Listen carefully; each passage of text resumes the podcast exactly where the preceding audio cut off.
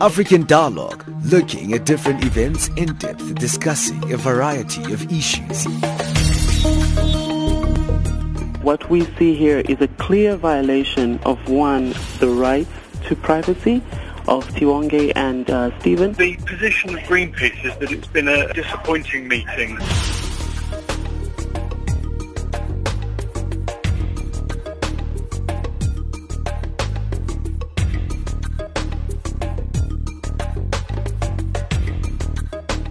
Thank you for joining us for a new week of uh, African Dialogue. This is Channel Africa, the voice of the African Renaissance. My name is Benjamin Mushatama. You're listening to us on uh, the frequency 9625 kilohertz on the 31 meter band to Southern Africa.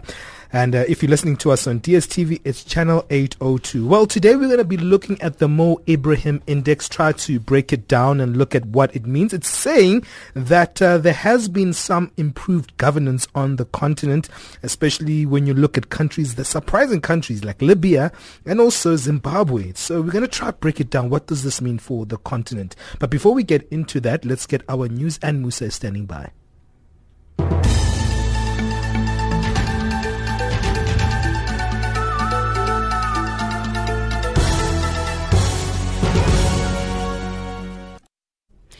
In the headlines, Morocco's National Electoral Observer Body says voting last week was free and fair. Nigeria Security Agency seizes thousands of dollars in cash during raids targeting senior judges and protesting students at Wits University in Johannesburg vow to shut down all academic activities.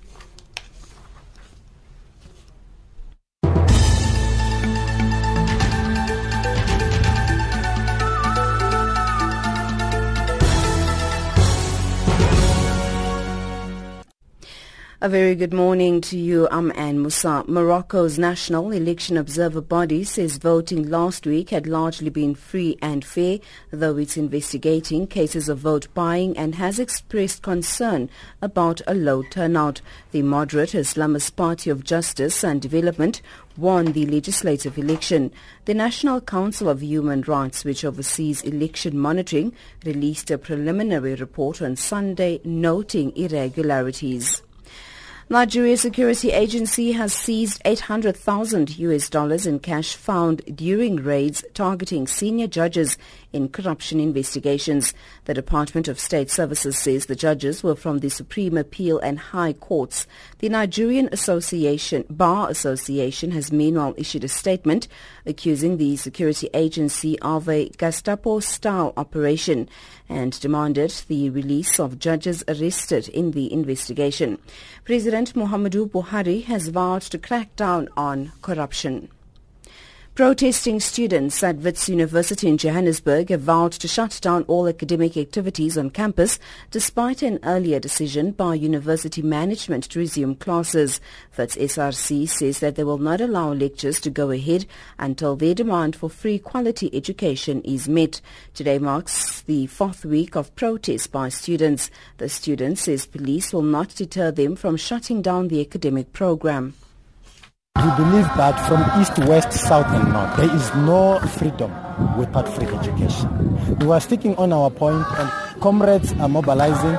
Some are on their way, they're already in campus actually, in main campus, but they're, uh, they're coming from shutting down the Parktown campuses. So we are still going to shut down everything.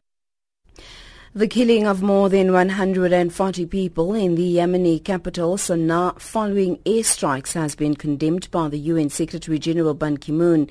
In a statement following the attack on the large funeral ceremony on Saturday, Ban expressed his sincere condolences and sympathies to the families of the victims. Matthew Wells reports. The UN chief called for a prompt and impartial investigation of the airstrikes said to have been carried out by the Saudi-led coalition. The aerial bombing campaign began in March last year when the coalition began supporting government forces in their efforts to wrest control of Yemen back from Houthi rebels who currently control the capital Sana'a.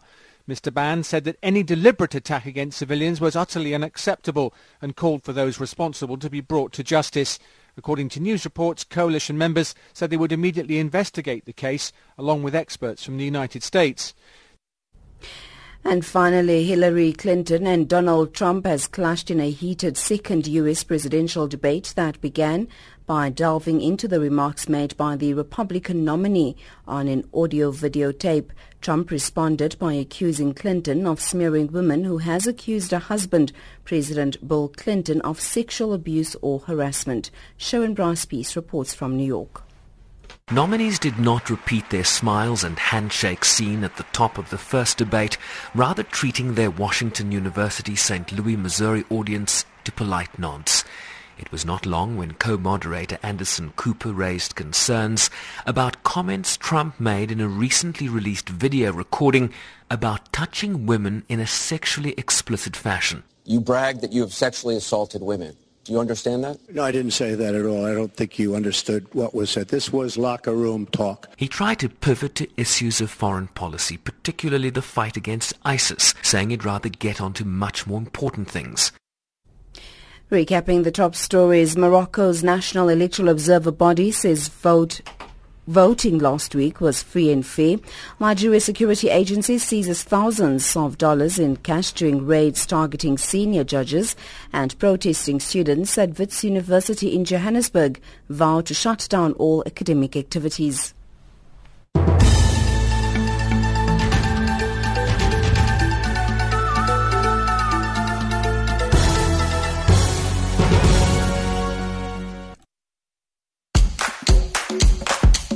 From the 15th of August, join Channel Africa at 900 Central African Time from Monday to Thursday every week for the book reading.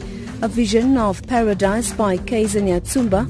That's Monday to Thursday at 900 Central African Time. Channel Africa, the voice of the African Renaissance. Mm. You are listening to Channel Africa, the voice of the African Renaissance. Thank you for joining on our program, African Dialogue, where we zoom into one big issue on the day and uh, really try to expand on that and give it context.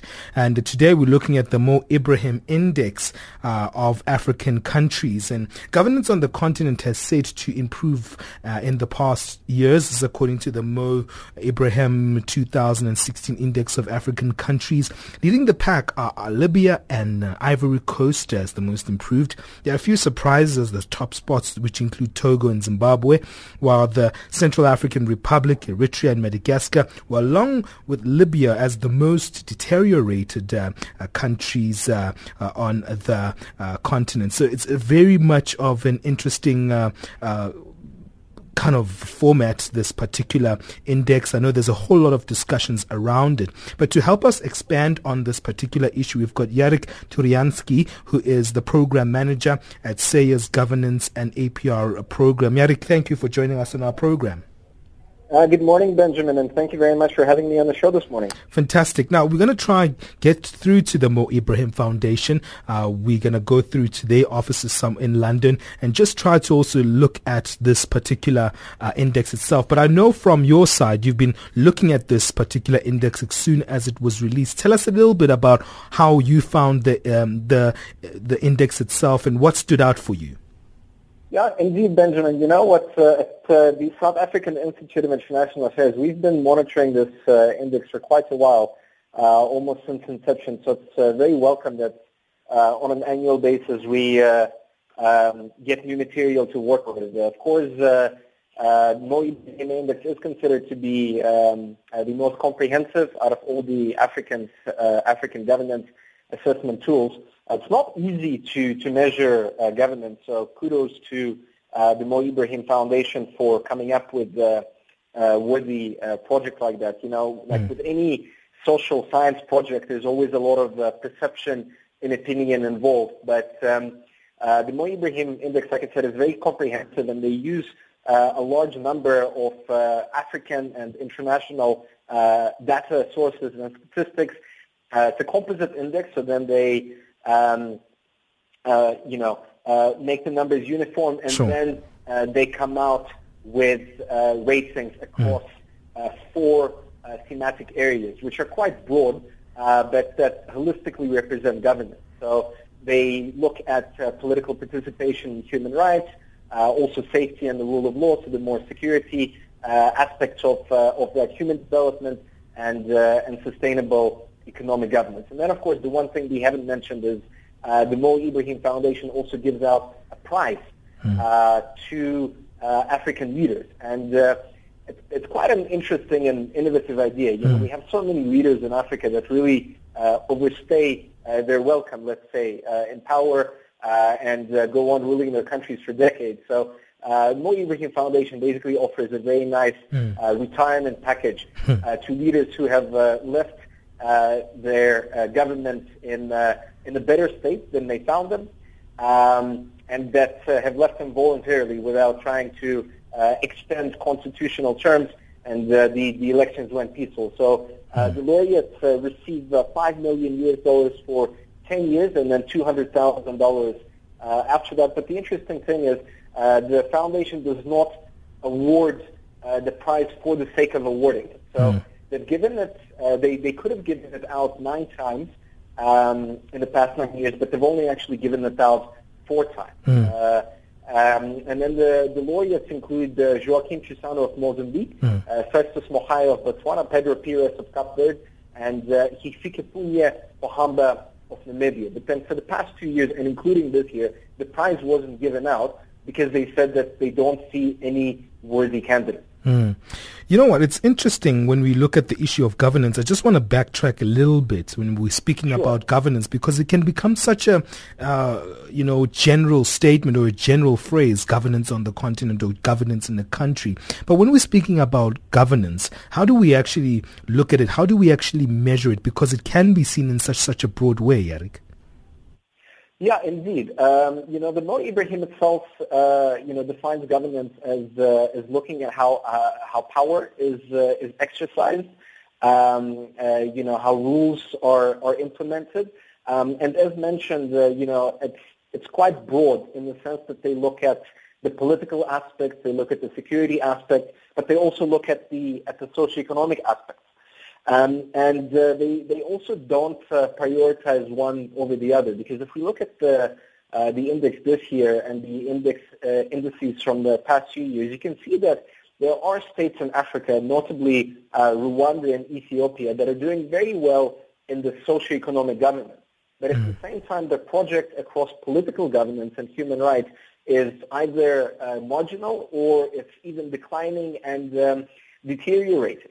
Um, so in uh, one of the past years, when the, the prize was not given out, um, a member from the, from the prize committee from the Ibrahim Foundation actually said that in spite of the economic advances and the progress that we're seeing on the continent, we can't prioritize one aspect of governance over the other. So even though a country might be improving the livelihoods uh, for its citizens, uh, you know, we can't award this prize because at the same time, while people's economic uh, situation and welfare mm-hmm. is getting better, uh, their human rights may be declining, which is an unfortunate situation for the state.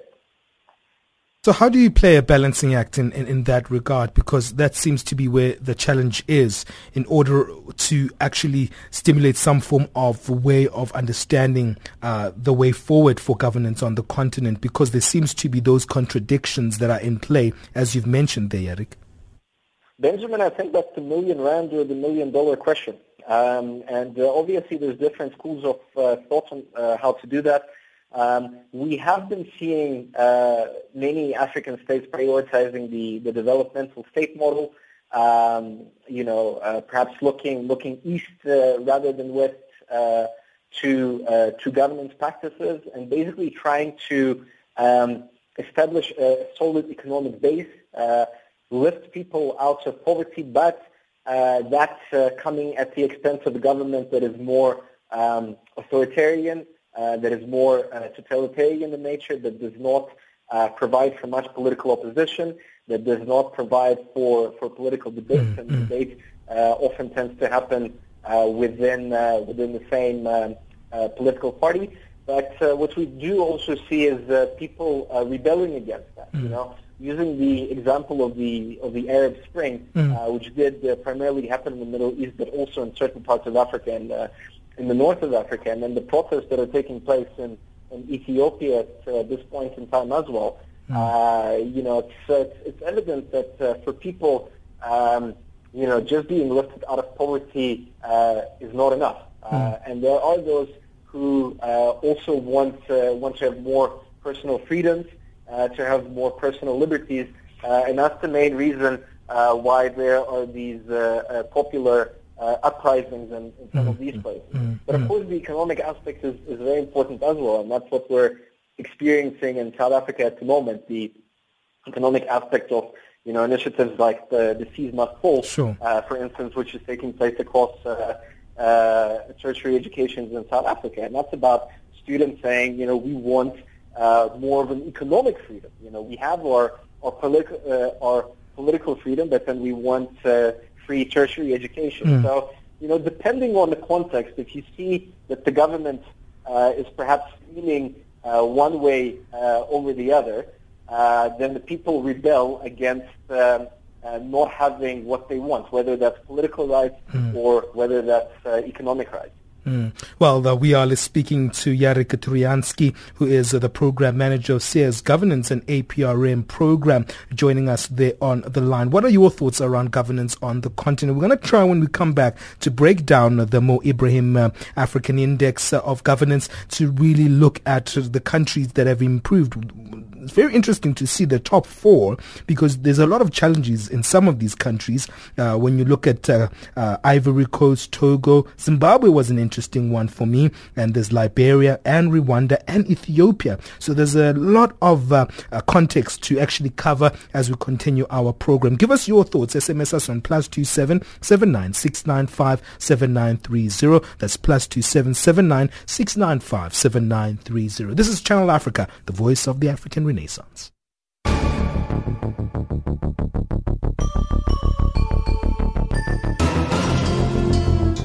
We have great news for you. Channel Africa has gone mobile. If you have a cell phone, you can now download the mobile app for Android. You can get it on Google Play. Get the latest news from Africa. Get the Channel Africa app. Channel Africa, the voice of the African Renaissance.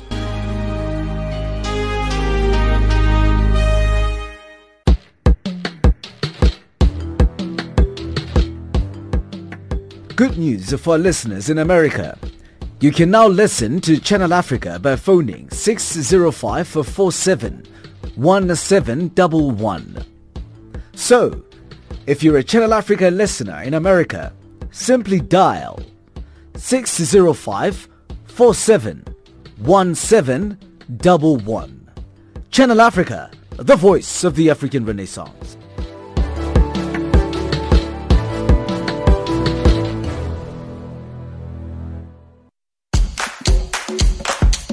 From the 15th of August, join Channel Africa at 900 Central African Time from Monday to Thursday every week for the book reading.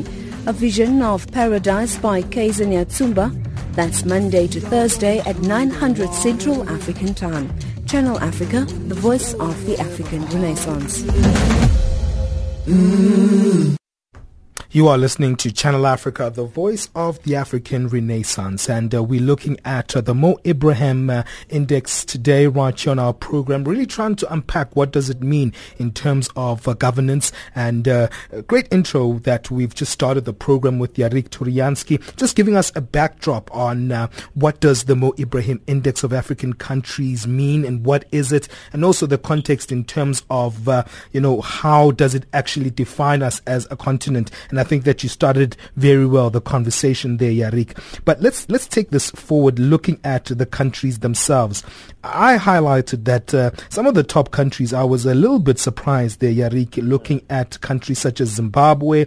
Uh, also, uh, you know, uh, Rwanda is one of the top. Ethiopia. So it's it's very interesting to see these di- dynamics. What what stood out for you in the top five? Cote d'Ivoire, uh, Togo, Zimbabwe, Liberia, Rwanda. Um, you know, Benjamin, the, the, interesting thing about the, the index is, uh, is the breakdown uh, that it provides because if we see, if we see progress, um, sometimes that progress uh, masks something else. Um, so, you know, certainly as you've pointed out, uh, you know, with a country like Rwanda, uh, you know, big increase by, uh, by 8.4. But like I said, it's once you start looking at what area of governance they, they are prioritizing over the other, that's when things really become interesting. Um, so for instance, in the case of Rwanda, the, the majority of progress has been achieved uh, through human development and socioeconomic opportunity.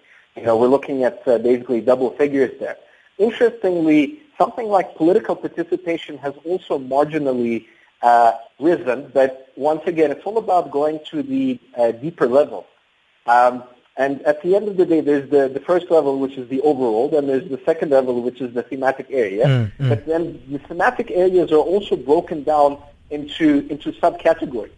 So if you look at those subcategories, you'll see that uh, in the past 10 years, uh, Rwanda has achieved plus 28 uh, in terms of promoting uh, their gender balance in the country, their gender parity, uh, because currently Rwanda has uh, the most uh, female members of parliament in the world.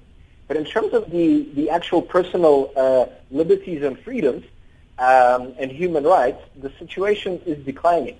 And it's a very similar situation with regard to Ethiopia, also significant uh, progress across gender, uh, but security uh, situation is deteriorating because of what is um, because of what is happening, mm. you know, with the protests and uh, uh, you know the same situation with human rights and and personal freedoms. The government is simply not affording them to the citizens. Well, let's see if we can uh, connect with the Mo Ibrahim Foundation itself. And uh, if I'm not mistaken, uh, they're joining us uh, from London or the, somewhere in the United Kingdom. Joining us on the line, let's see if we can get Richard Murray, who's the acting head, and uh, Siv Haida Otterson, who is one of the analysts there. Uh, Richard, can you hear me there? And uh, Sif can you hear me there as well? Morning, Benjamin. Fantastic. It's great to hear you guys. It's great. Every year we speak to you guys, so it's fantastic to get this opportunity once again. We've already looked at the backdrop. We've already analyzed what does the index mean for us. And uh, we've got Yarik Turians, who's also joining us here as a program manager from SAIIA's Governance and APR uh, program and analyst of governance issues in South Africa.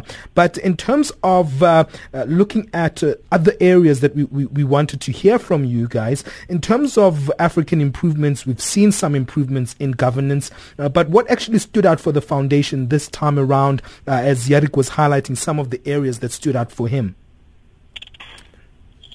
Thanks very much, Benjamin. I think what stands out for us here is that overall on the continent there has actually been progress, uh, albeit very small by one point, but this progress has really been held back so we see, I think uh, Yarik was talking about the different levels of the index prior. Sure. We see three of these sort of levels uh, improve. Uh, safety and rule of law being the exception, it being the only category that we see decline over the decade of governance. I think that's what really stood out for us amongst these categories. And on, on, your thoughts there, Safeda, in terms of uh, some of the areas, especially looking at countries such as Zimbabwe, which a lot of people have said, wait a minute, Zimbabwe. Yeah. Steve, do you want to? So I think we, we really, we're really keen to emphasize that you should look, when you look at um, uh, governance, the overall governance score, yes, it's shown improvement. Zimbabwe has definitely shown improvement, but it's coming from a very low base. So just looking at uh, the trend in isolation is not enough.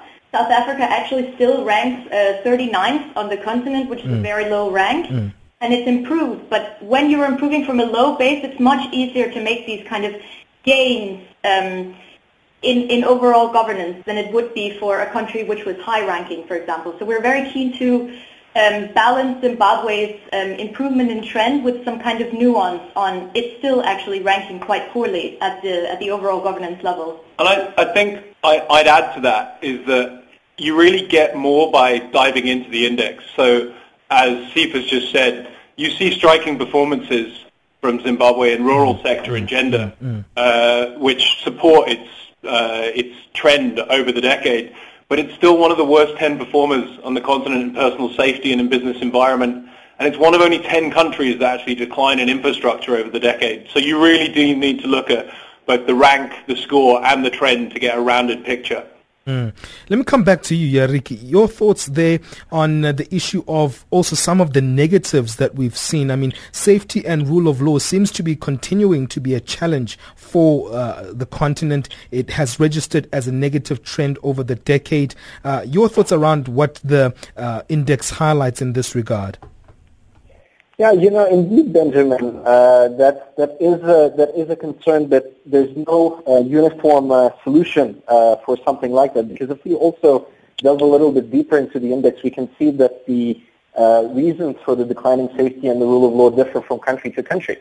Uh, so in a, in a country such as South Africa, that's mostly due to internal service delivery process, you know, the seize not hold campaigns that we're experiencing right now that in countries like, for instance, uh, uh, Libya, uh, it's more about civil conflict, civil warfare that's taking place. You know, similarly to that in Mali, you know, insurgency that's going on in, in Nigeria, the problem of terrorism, the the issues around Boko Haram.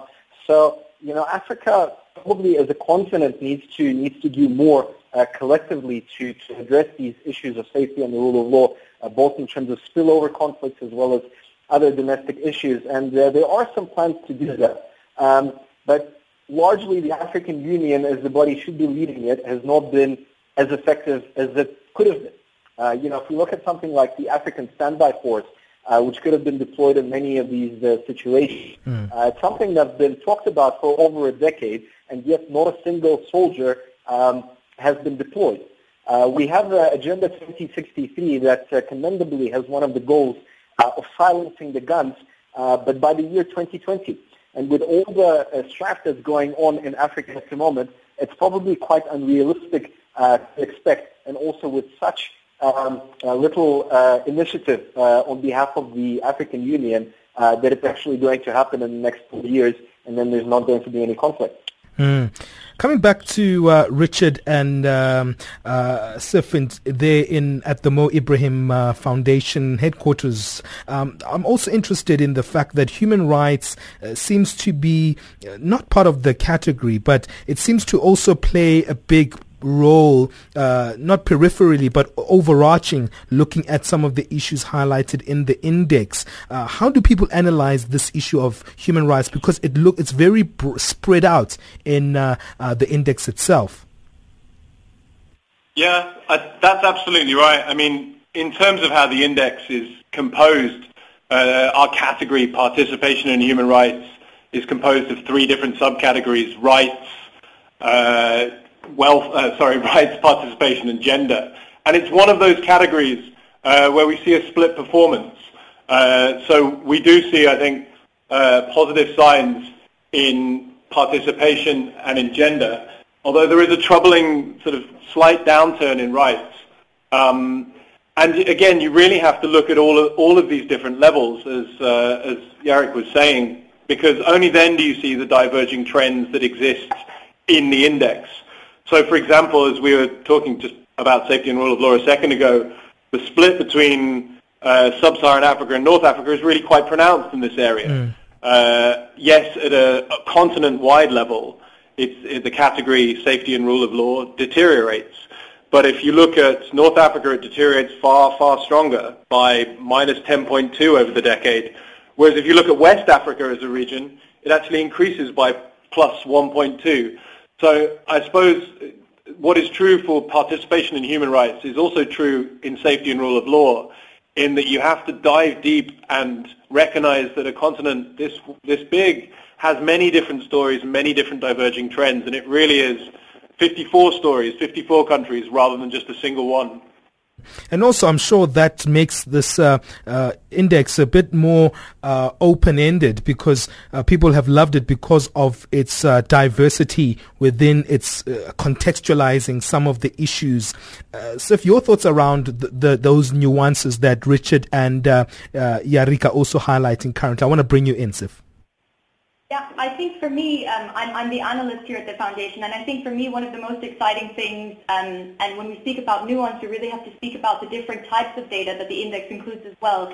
So this year, I think something really exciting is that we have a new type of data and that's public attitude survey. So we've taken data from Afrobarometer, which asks people on the ground, citizens, how they're feeling about diverse issues such as uh, human rights and civil, all, all these kind of um, diverse issues. And I think that's that's what's really exciting for me. One of the one of the things that we're seeing in the index this year is um, in our education and health subcategories, which sit in the, hum, um, in the human development categories, we're seeing quite diverging trends between how people are feeling about how their government is addressing educational needs and health, uh, basic health uh, infrastructures. And these data are really showing quite negative trends as opposed to all the other uh, measures in education and health, which measure things like enrollment ratios. So that's, that's really interesting. You know, official data are saying quite positive trends, but people on the ground aren't feeling like the government are delivering on these issues.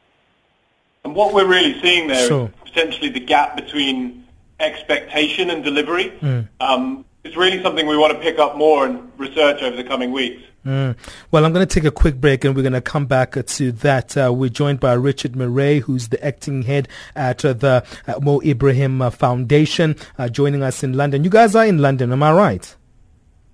Oh, okay, fantastic. And also we have Yarik Turianskyi, who's the program manager at SAIIA's uh, Governance and APR program. SARE is the South African Institute of International Affairs. It's 11:31 Central African time. We're going to come back and continue looking at the Mo Ibrahim uh, Index. It actually sets the pace as well for governance on the continent. It's adopted by a lot of uh, uh governance institutions and also governments also uh, really scrutinizes uh, as well also to look at their own way of uh, moving forward in terms of their governance. What are your thoughts on African governance? Give us your thoughts by SMSing us on plus two seven seven nine six nine five seven nine three zero, or you can email us at info at channelafrica.org. Uh, don't forget our Twitter handle at African Dialogue or at Channel Africa One. It's the numeric one. We're going to take a quick break. We'll be back to wrap up the conversation. Change your game. your game. Be the voice of young African entrepreneurs. Change your game. Your game. A program that promotes open discussion. Change your game. We bring social dialogue as we highlight real issues in the global entrepreneurship ecosystem. Our mission is to produce relevant and vibrant content and conduct interviews with dynamic stakeholders within the African entrepreneurial ecosystem that informs educates, and entertains and empowers young African entrepreneurs. Change your game. Change your game. Empowering the next generation of outstanding African entrepreneurs. Tune in on Fridays, 1000 hours to 10:45 a.m. Central African Time, and on Saturdays, 1300 hours to 1400 hours Central African Time. Channel Africa, the voice of the African Renaissance.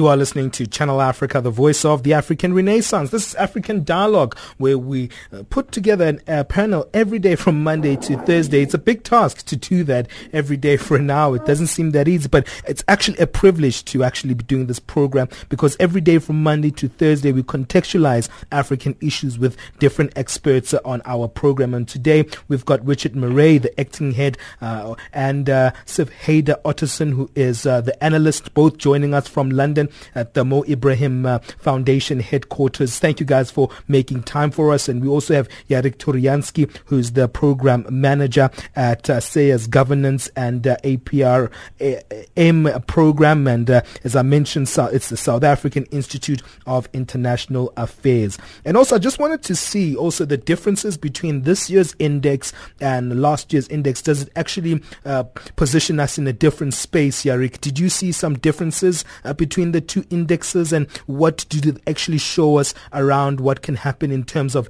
in the space of a year in terms of these trends and the dynamics that we see in the report? Uh, Benjamin, certainly I think that uh, uh, it's difficult to measure uh, data such as this between one year and the other year. Yeah, sure. Time is uh, simply too short. Mm. You know, we're talking about policies uh, which sometimes takes years to implement, uh, and that can take quite a while to, to manifest themselves for uh, people to be able to say something. You know, unless uh, there's a drastic event, you know, such as uh, such as a coup d'état, which Mm. immediately leads to uh, a country uh, deteriorating. But uh, you know, at the same time, uh, it's much uh, probably easier for things to go down the drain and for us to see uh, negative uh, aspects and regression rather than to see uh, progress and um, uh, you know uh, positive uh, developments. But what's interesting, and I'm sure that uh, colleagues from the Ibrahim Foundation are going to talk about it in more detail, was uh, this was the uh, 10th year uh, in which they've been putting out the index. So uh, I'm sure that they've also highlighted a lot of trends uh, in terms of what's been happening in the past decade. And uh, like Richard was saying earlier, um, there is marginal improvement uh, by one point uh, across um, uh, across the board uh, for African states. But at the same time, uh, in the top 10, uh, for me personally, it was interesting that some of the countries that uh, you traditionally consider to be uh, the the best governed on the continent, you know, better democracies, uh, South Africa and Ghana, uh, for instance, in spite of still being in the top 10, uh, both of those countries have shown quite a bit of decline in the past 10 years. Mm, mm. Uh, let's let's look at that uh, dynamic with you, uh, uh, Sif. That uh, uh, ten years uh, span of the index uh, does it uh, uh, tell us a, a certain narrative? Um, yeah, I just wanted to You know, the narrative, that, uh, the narrative, I think, is Okay. uh, Okay, I can hear I'm not both of sorry, you there, uh, Yarik. somebody else's question. Sure. l- I'll- let me take that to Sif, Yarik. I'll bring that back to you. Sorry about, I just wanted to uh, come back to the last question that we, we shouldn't compare the 2015 IIAG results Okay. to the 2016 uh, just because we historically revise all the data. So that means that every year you just have to throw away any old indexes that you have and just look at the results from the Oh, 2016. okay. Okay. I I think that um, the most exciting things about the index this year and how it's new and how it's actually better placed to look at uh, a decade of governance in Africa is that, again, as I was saying before, we have these new uh, public attitude surveys from Afrobarometer, and that gives a whole new perspective and really challenges some of the assumptions that we had about uh, other types of data. And um, actually, the inclusion of these public attitude surveys means that 17% of the data comes from African sources, which is really important to us because it, a lot of data um, comes from, you know, uh, these big international institutions, and so we really believe that to get a nuanced picture, you need, you know, you need great data from the continent, and we're really all about kind of strengthening that. We also have new measures on uh, poverty in in the index, so it sits in the welfare subcategory, and there you can look at the kind of lived experience of poverty.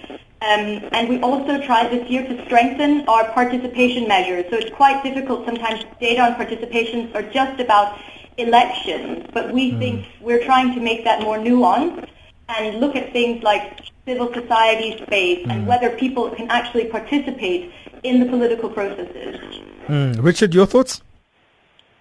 Um, I think Sifa's really covered it. I mean, I suppose my reflection on the participation subcategory in particular would be that there is a real richness in focusing beyond single perspectives on things. So historically, uh, and at the moment in a lot of the debates about sort of uh, terms, presidential terms and constitutional amendments, you really see a focus solely on executive elections. But obviously governance is far more than this. It's far more than just whether people turn up to the polls every four or five years and change the head of state. It's got to do with uh, how active and capable civil society is in a country. It's got to do with how empowered uh, election monitoring agencies are. And these are really things that we've uh, built into this participation subcategory this year, which means that it's a much, much more rounded picture than we've ever been able to account for before. And as Steve says, it's a, it's a picture that takes uh, the most amount of data we can and we ever have done from the continent itself, which is the most important thing. Mm. Well, I'm going to wrap it up because I have a few minutes left. Uh, Yarik, let me bring it back to you in, in the studio. I know that uh, the the Mo Ibrahim Index is not one that uh, tries to bring recommendations. It's just a data space where people get information and different organizations can tap into this particular space, which is very, very helpful for very for a space of uh, you know civil society where sometimes information can be so fragmented. But Yarik, in terms of uh, what you pick up uh, what kind of recommendations could we have for uh, countries that are not doing so well, especially those ones at, at the bottom there? Uh, you know, is, is it a weakness of the index itself, the fact that it doesn't have recommendations? No, no, I don't think it's a, it's a weakness at all. Um, you know, I think it's actually very good for uh, social scientists to to have an objective uh, index such as this one.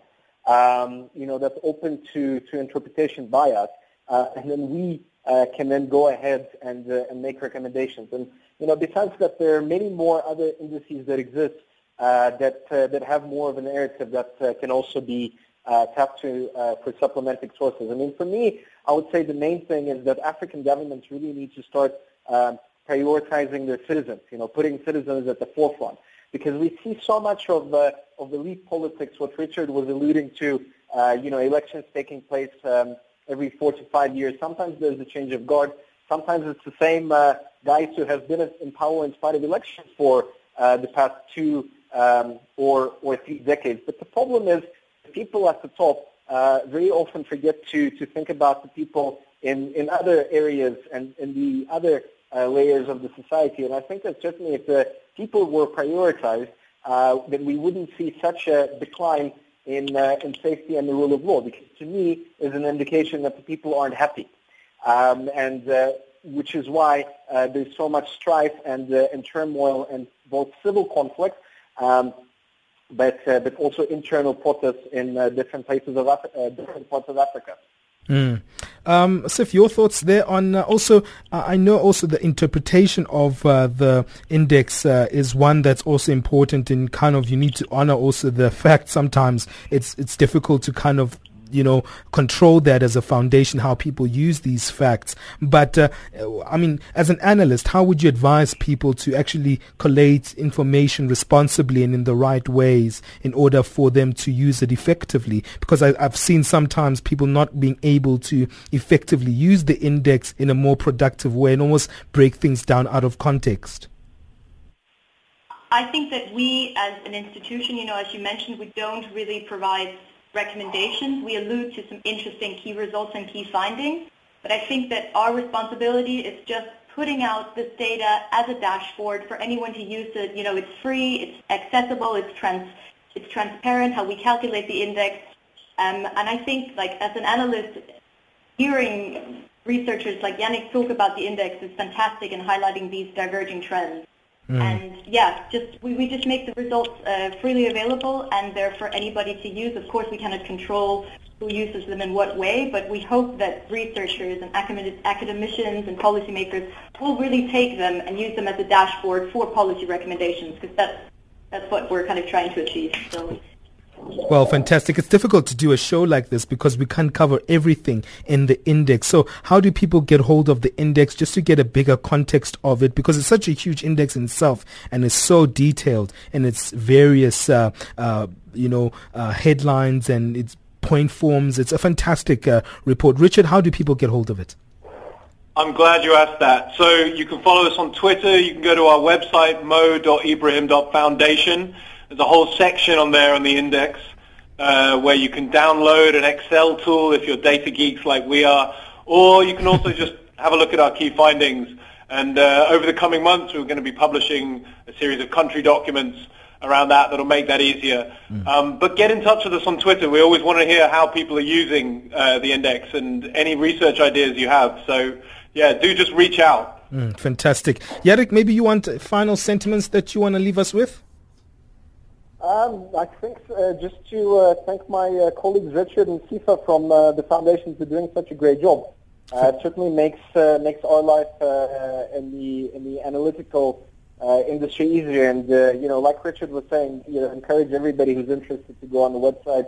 Um, you can download a great tool to, to look at it country by country and also do comparisons by the year, but also see the executive highlights the full report. So uh, people are listening and they were interested in this conversation, you know, please go and uh, have a look at the data for yourself and then make your own conclusion. Yeah, and the data can be so much fun. I know I've played with it a couple of times, and that's why I keep coming back and doing programs on the Mo Ibrahim Index every year because it, it can be fun. It's not so uh, cerebral. Uh, sometimes the facts can be so interesting. Hey, you can actually impress people at, at your dinner table during supper and, and come up with a whole lot of figures. But thank you to our guests uh, for joining us. Thank you to Richard Murray, acting head, and uh, Sir Hader Otterson, analyst analyst as well at the uh, Mo Ibrahim Foundation. T- thank you to Yarik Turianskyi, who's the program manager of SAIIA's Governance and APRM uh, program. Thank you all for giving us your time.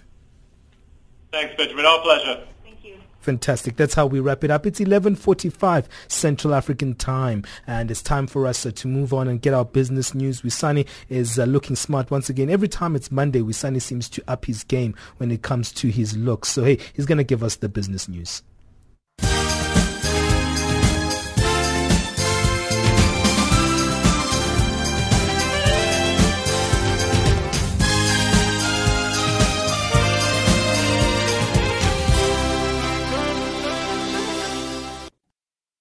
Benjamin and good morning. Uh, female entrepreneurs from across Africa are meeting at a conference at Indaba Club in Sandton, north of Johannesburg this week. The conference hosted by Lioness of Africa will bring together 200 businesswomen who will share their stories of success and inspire other female entrepreneurs across the continent. The organization has a network of over 200,000 female entrepreneurs across 36 African countries founder of Lioness of Africa, Melanie Hawken. Our entire philosophy is that we all know it's hard enough being a woman entrepreneur anywhere in the world, but here in Africa there are very specific challenges. So how best to deal with those challenges? Get women together to share how they build their businesses and their brands, to inspire one another because let's be honest, it, as I say, it can be tough. And sometimes you need a, a little inspiration from those who have been there, done it, got the T-shirt, built the businesses and know how to make it work here in Africa. The Institute of Chartered Accountants of Nigeria is set to address uh, the current economic recession and lack of accountability in the nation's financial system via its 46th annual Accountants Conference. The conference is themed Accountability Now. Nigeria is scheduled to hold the meeting on Monday, October 10th to Friday, October 14th in Abuja. Homozo reports. In a statement, the institute said that President Muhammadu Buhari will declare the conference open, while the president of the International Federation of Accountants, Olivia Kirtley, will deliver the lead paper titled Accountability and Good Governance. The institute added the theme of the conference, which is the global accountability campaign of the IFAC titled Accountability Now. The institute said it would work with government to build a global coalition to bring together organizations that support the objective of improving transparency. Nigerian pension funds have been selling equities and shifting to local bonds despite cheap valuations as illiquid currency markets limit foreign participation in the stock market. Dave Uduanu, who manages 724 million US dollars for Pension Fund Alliance Limited, said his fund had cut its exposure to Nigerian stocks to 10% this year. Nigeria, Africa's biggest economy, is facing its worst recession in 25 years, brought on by low oil prices, which has seen foreign investors flee its financial markets, causing chronic dollar shortages and creating risk aversion among local funds. The Zambia National Farmers Union says it's eager to discuss pressing challenges in the agricultural sector with newly appointed Minister Dora Siliya. In a statement, ZNFU acting President Richard Lisimba stated that the farmers' body was seeking to meet Siliya to address outstanding challenges. Sihle Zuma has more. Zambia, like many other countries in the SADC region, is part of the Maputo Declaration that requires member countries to commit at least 10% of their annual budget to agriculture. But Zambia has over the years failed to meet the declaration with the highest allocation being 8% of the national budget during Levi Mwanawasa's government. Among the issues ZNFU is eager to discuss with the Hon Siliya is the need to increase budgetary allocation in the 2017 national national budget to expedite the delayed FRA payments to small-scale farmers, FISP e-voucher rollout need to reduce high cost of production and prospect of resurrecting semi-irrigated early maize production as buffer to local food security. Let's look now at your financial indicators. The dollar 1384 to the South African rand at 10.41, Botswana Pula at 9.9. Uh, Zambian Kwacha also trading at 0.8 uh, to the British pound and 0.89 against the euro. Commodities gold $1,263. Platinum is at $968 per fine ounce. Brent crude oil is now at $51.48 per barrel. And that's your economics news for now.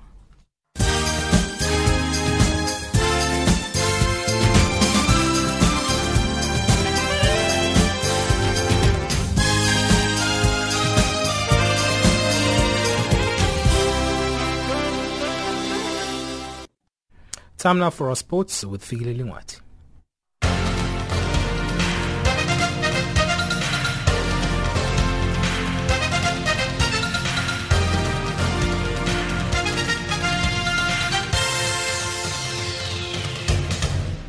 First up in our sports update this hour, we begin with football news. Nigeria's Super Eagles pulled off a superb 2-1 win in Zambia to get their 2018 FIFA World Cup qualification off the mark with a victory on Sunday. England-based duo of Alex Iwobi and Kelechi Iheanacho scored two first-half goals to help Gernot Rohr's men to a first competitive win in the Southern African nation. Collins Mbesuma got Zambia's goal. Rohr opted for changes from the team that defeated Tanzania last month in Nigeria in a dead rubber Africa Cup of Nations qualifier. Iwobi, Wilfred Ndidi, and Moses Simon, who was feared as a doubt as at last month, started while Musa Mohammed and Ahmed Musa were left out of the start list. Meanwhile, Ivory Coast, DR Congo and Senegal recorded opening group wins in 2018 World Cup qualifiers across Africa on Saturday as South Africa conceded a late equalizer in Burkina Faso. Ivory Coast beat Mali 3-1 to go top of Group C after Gabon and Morocco had earlier drawn nil-all. DR Congo thrashed Libya in Group A, winning 4-0 in Kinshasa. And on to rugby news, Springbok coach Allister Coetzee considered that his team was outclassed, outplayed and embarrassed by the All Blacks in their 57-15 defeat in the Castle Lager Rugby Championship played at Growth Point Kings Park in Durban at the weekend. Springbok captain Adriaan Strauss also admitted that they were outclassed by a far superior All Black side that has been sublime since winning the World Cup last year. Yeah, of course not. You know, this is not about my last test. This is about the Springboks, and coach said it now. You know, it's not not good enough. Good enough on the night. Um, credit to the All Blacks. I said it directly after the game as well. You know, they they definitely outclassed us, especially in the last 20 minutes, 20 odd minutes. Uh, you know, we fought quite hard to hang in there uh, for a, for the first half and a couple of minutes after that as well. But outclassed, outplayed by by, by the All Blacks, and I want to congratulate congratulate them as well. You know, with uh, with their season and, and the championship. With South African Rugby's SARU planned coaching conference known as Coaching Indaba coming up soon, Coetzee says it will be the perfect opportunity to focus on the areas that are weaknesses in the game in South Africa.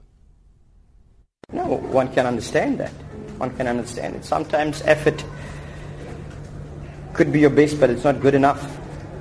Um, I don't think uh, the way we've prepared, the way we have planned and started this match was to end it like, like this tonight.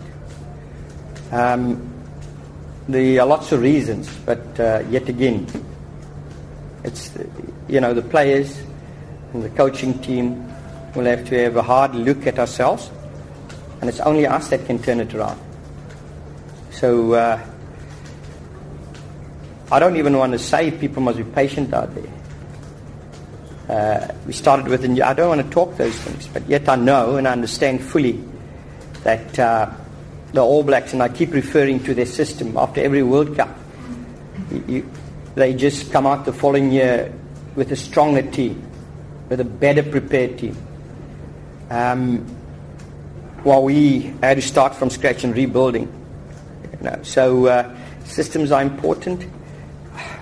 I will have to be patient with the players. If there are players out there that can strengthen the squad, certainly we'll have a look at that. But I can guarantee you, there are not many out there. We will again take and learn from, from this championship and, and focus on the end of year two and try and turn it around. And in athletics news, the two-time world champion and 2012 Olympic silver medalist Abel Kirui won the Chicago Marathon on Sunday in 2 hours 11 minutes 0.23 seconds as Kenyans swept the men's and women's races. The 34-year-old Kirui edged 2015 winner Dixon Chumba one second in 2 hours 11 minutes 0.26 seconds with Gideon Kipketer third in 2 hours 12 minutes 0.20 seconds. While Chumba was unable to repeat his 2015 triumph, Kenya's Florence Kiplagat won her second straight Chicago crown, powering to a dominant victory in 2 hours 21.32 seconds, almost 2 seconds ahead of runner-up Edna Kiplagat 2 hours 23 minutes 0.28 seconds. Valentine Kipketer completed the Kenyan women's sweep, finishing third in 2 hours 23 seconds 0.41 seconds. And lastly, with tennis news, Andy Murray beat Grigor Dimitrov in straight sets to win the China Open as he closes on, on Novak Djokovic's number one ranking. The world number two lost six consecutive points in the second set to be pushed into a tie break by unseeded Bulgarian. But Dimitrov was unable to hold his serve in the decider, conceding the title to the Scot 6-4, 7-6. In other tennis news, Agnieszka Radwanska beat Johanna Konta in the straight sets to take the title at the China Open, her third crown of the season. The third-ranked Pole, who cruised through the tournament without dropping a set, sealed her second title in Beijing with an ace for 6-4 and 6-2 to win. That's your sport news this hour.